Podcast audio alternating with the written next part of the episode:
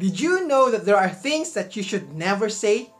Now, I'm not talking about cursing and vulgar language. Those things are obvious. In this video, I want to share with you the surprising things Christians should never say. Things that most of us don't even think that we should never even say. I would dare to mention that you probably have said these words without knowing that God is not pleased with them. What are these? That's what we are going to find out. Today, I want to share with you seven surprising things Christians should never say. And as always, watch to the very end of this presentation and I'll give you a brilliant book that will teach you how to become a better communicator. With that said, let's begin.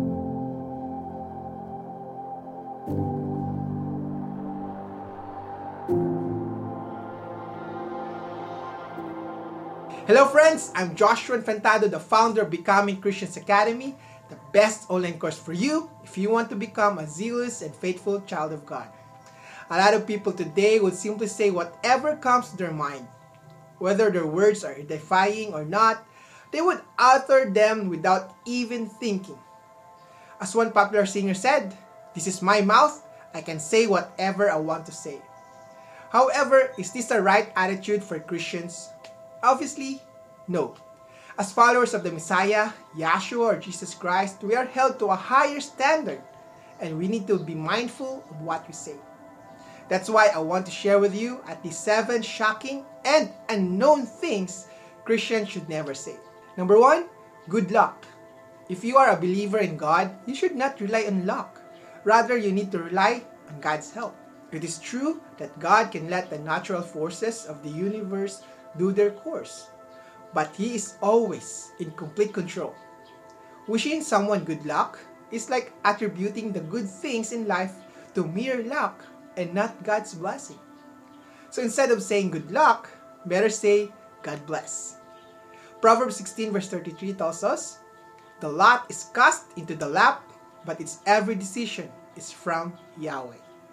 This tells us that it is God who has the final say. His decision would stand and not some kind of luck. Number two, oh my God.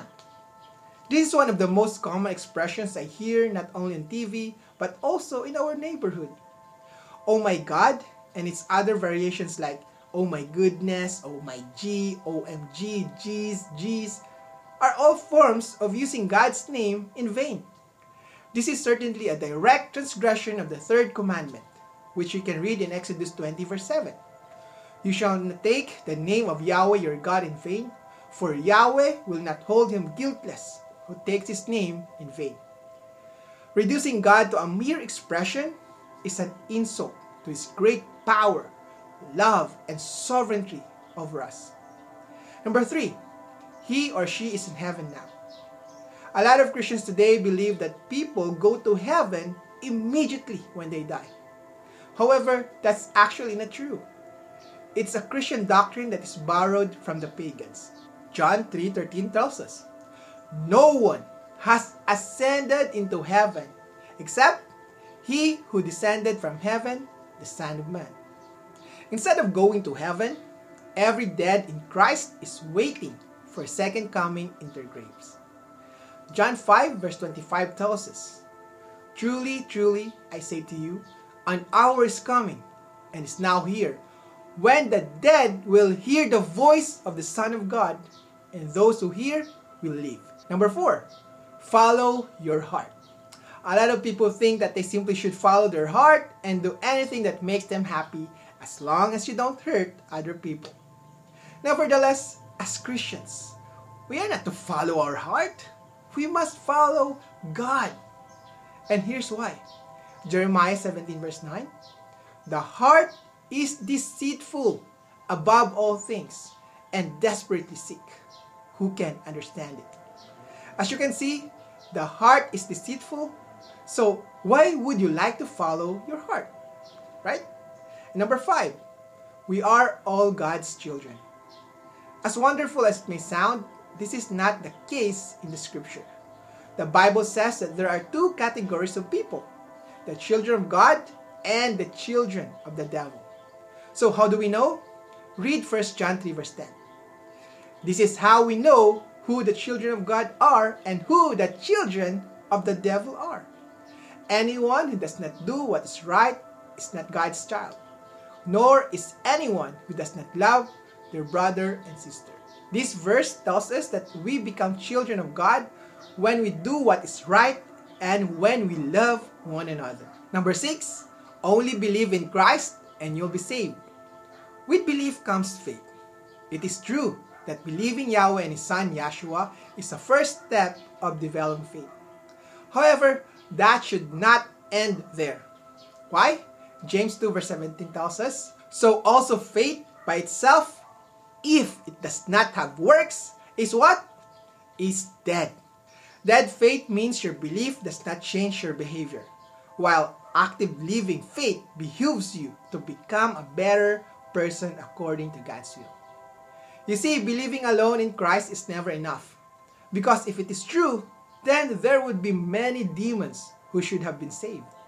James 2 verse 19 tells us, You believe that God is one, you do well. Even the demons believe and tremble. So, if you want to really be part of God's people, then you need to do good works as a fruit of your faith. Number seven, don't judge.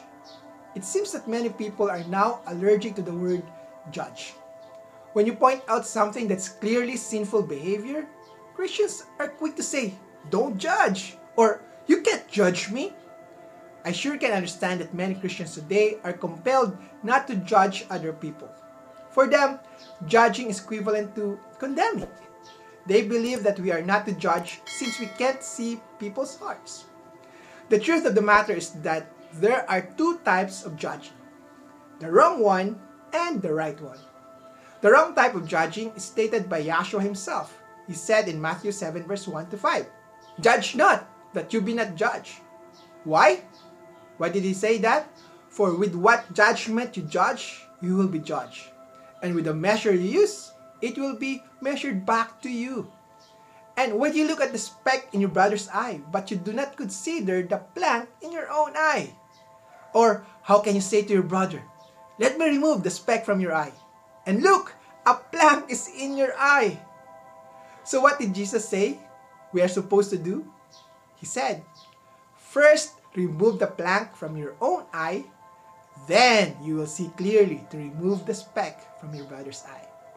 The main point of Christ here is that we must judge ourselves first. We must identify our sins, correct them, and do what is right in God's eyes. Only then you can properly follow Christ's later admonition, which we read in John 7, verse 24. Do not judge according to appearance. But instead, what did he say? But judge with righteous judgment. So Christ is telling us that we can definitely judge, but we must judge with righteous judgment. And we can only do that when we ourselves are doing what is righteous in God's eyes. Friends, those are the seven surprising things a Christian should never say. I hope this has helped you and has opened your eyes to a new truth. As mentioned at the beginning of this presentation, I want to share with you a free booklet. I know there are many things that we should avoid saying as Christians, but more than that, we need to know as well what we should say. That's why I want to share with you my free booklet entitled Edify. In this booklet, I have shared with you three powerful ways to improve your communication skills. I have added a download link in the description box. Well, that's it for me. Again, I'm Joshua Infantado praying that the Almighty God will bless us with His truth love, and grace. See you next time. Hello friends, I need your help. If this is not too much to ask, please like, comment, and subscribe to our channel. This should only take 5 seconds of your time. But this simple gesture would help me reach more people and share the Word of God with the rest of the world. You have the power to make a difference in people's lives.